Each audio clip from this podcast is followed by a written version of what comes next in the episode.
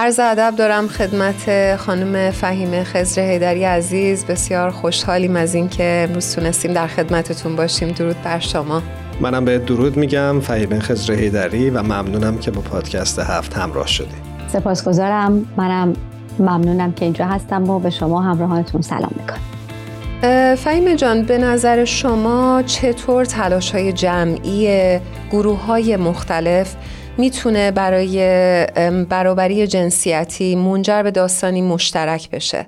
من فکر می‌کنم که داستان مشترکه و با آگاهی پیدا کردن از اینکه داستان مشترکه از اینکه همه ما روی عرشه یک کشتی هستیم. اون وقت که این اتفاق می‌تونه که شروع بشه. یعنی منظورم اینه که از درک اینکه داستان مشترکه. در حقیقت هدفی که شما گفتید می‌تونه در نهایت تلاش براش آغاز بشه منظورم چیه؟ منظورم اینه که یک جامعه مخصوصا جامعه متنوع و متکثری مثل جامعه ایران متشکل هست از گروه های بسیار بسیار متنوع متفاوت و ای بسا متضادی. ولی همه این گروه ها در همون عرشه کشتی با هم در یک سطح زندگی می‌کنن کار می‌کنن. اجتماعی میشن رشد می‌کنن و به عنوان بخشی از جامعه کار می‌کنن در جامعه مسئولیت های دارن و از جامعه انتظاراتی دارن. زمانی مسئله داستان ما یکیست به نظر من به حقیقت میپیونده که همه ما متوجه بشیم که تأمین حقوق من به عنوان عضو یکی از این گروه ها یا چند تا از این گروه های اجتماعی ممکن و میسر نخواهد بود تا روزی که حقوق همه گروه های دیگر هم به رسمیت شناخته بشه و تأمین بشه. برای این هدف ما قبل از هر چیز باید از هم با خبر باشیم. نه اینکه جزیره های سرگردان جدا از هم باشیم. هممون ممکنه از شرایط عمومی جامعه دلخور و ناراضی باشیم معترض باشیم. اما از اعتراض و دلخوری و نارضایتی و رنج دیگری و گروه های دیگر بی اطلاع باشیم. در این صورت داستان ما یکیست به تحقق نخواهد رسید. اگرچه که داستان ما یکیست اما در عمل محقق نخواهد شد. اگر مردان از رنج زنان به عنوان نیمی از جمعیت که با تحمیل هجاب اجباری و محدودیت های جنسی و جنسیتی به هاشیه رانده شدن بی خبر باشند. اگر مردان فکر کنن خب این هجاب اجباری که بر سر من نیست. بر سر زنانه. یا حتی فکر کنن که من که در شکلهایی و در مقاطعی و به نوعی می‌تونم از این سرکوب و از این نابرابری و من سالاری رایج منتفع باشم. اگر که غیر همجنسگرایان درباره بحران ها و رنج های همجنسگرایان بی تفاوت باشن اطلاع نداشته باشن. اگر من مرکز نشین از رنج های کرد و بلوچ و عرب و لور اطلاع نداشته باشم. می‌دونید اگر ما از رنج های همدیگه خبر نداشته باشیم و نسبت به رنج های همدیگه حساسیت کافی رو نشون ندیم هیچ وقت داستان ما یکیست اتفاق نمیافته. اگر شهروند مسلمان نگران نقض حقوق شهروند بهایی نباشه و برعکس هیچ وقت داستان ما یکیست اتفاق نمیافته. در حالی که در یک نگاه بزرگتر داستان همه ما یکیست. چرا که همه در یک جامعه زندگی می‌کنیم.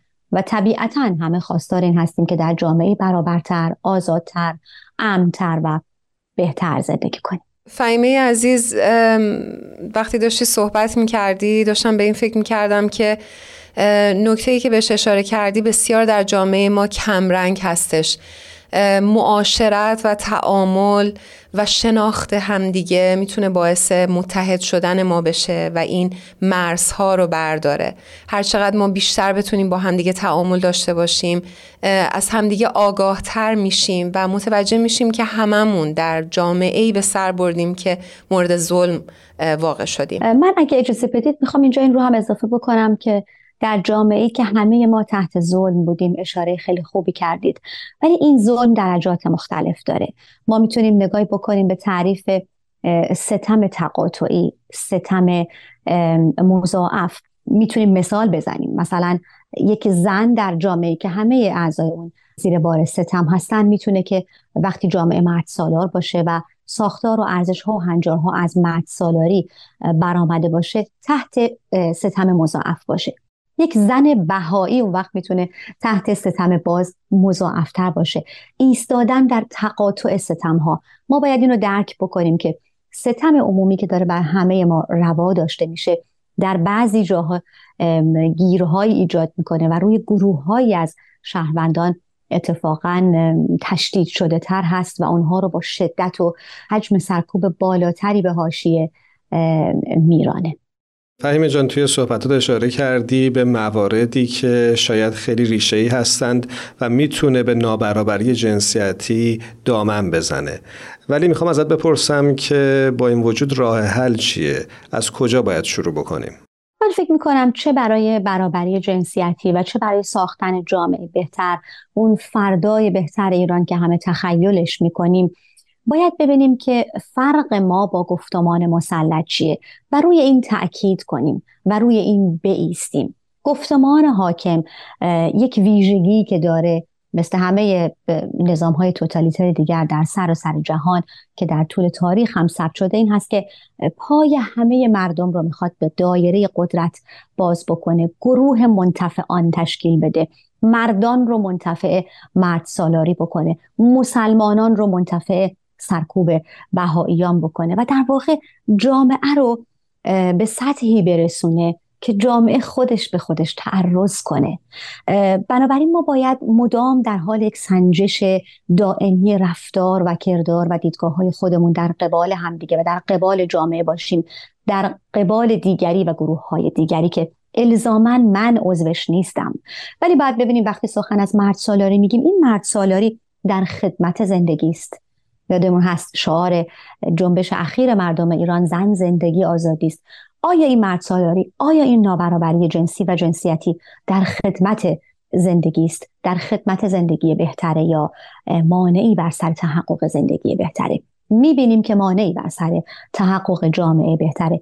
بنابراین باید اگر حتی منتفع این نظام و این ساختار هستیم و فردای بهتر رو آرزو می‌کنیم و ناراضی از این وضعیت هستیم.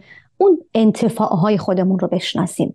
یک نظام ایدولوژیک به قول سوژرتسین با هزار چفت و بست دروغ به هم وصل شده و تکمیل شده و تشکیل شده از هزار چفت و بست دروغ و اینجا اونجایی است که هاول میگه قدرت بی قدرتان. میگه ما با هر حرکتی حتی کوچکترین حرکت که خارج از دایره این دروغ انجام می‌دهیم به عنوان شهروندان می‌تونیم که این چفت و بست رو کمی شل کنیم.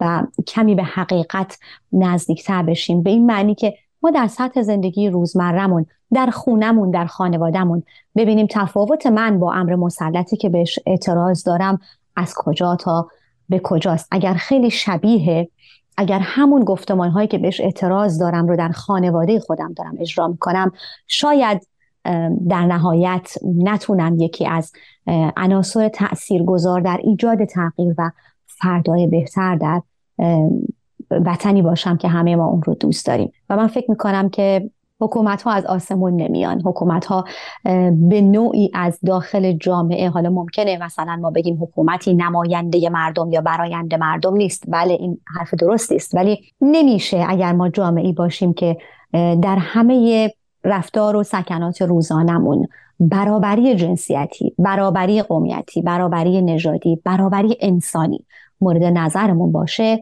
یک حکومت کاملا متضاد رو برای سالها و دهه های طولانی بهش فرصت بدیم که بر ما حکومت کنه.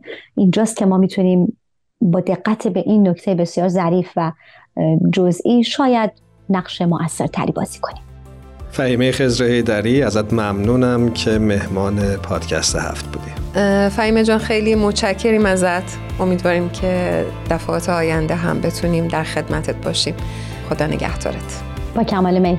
متشکرم و خدا نگهدار.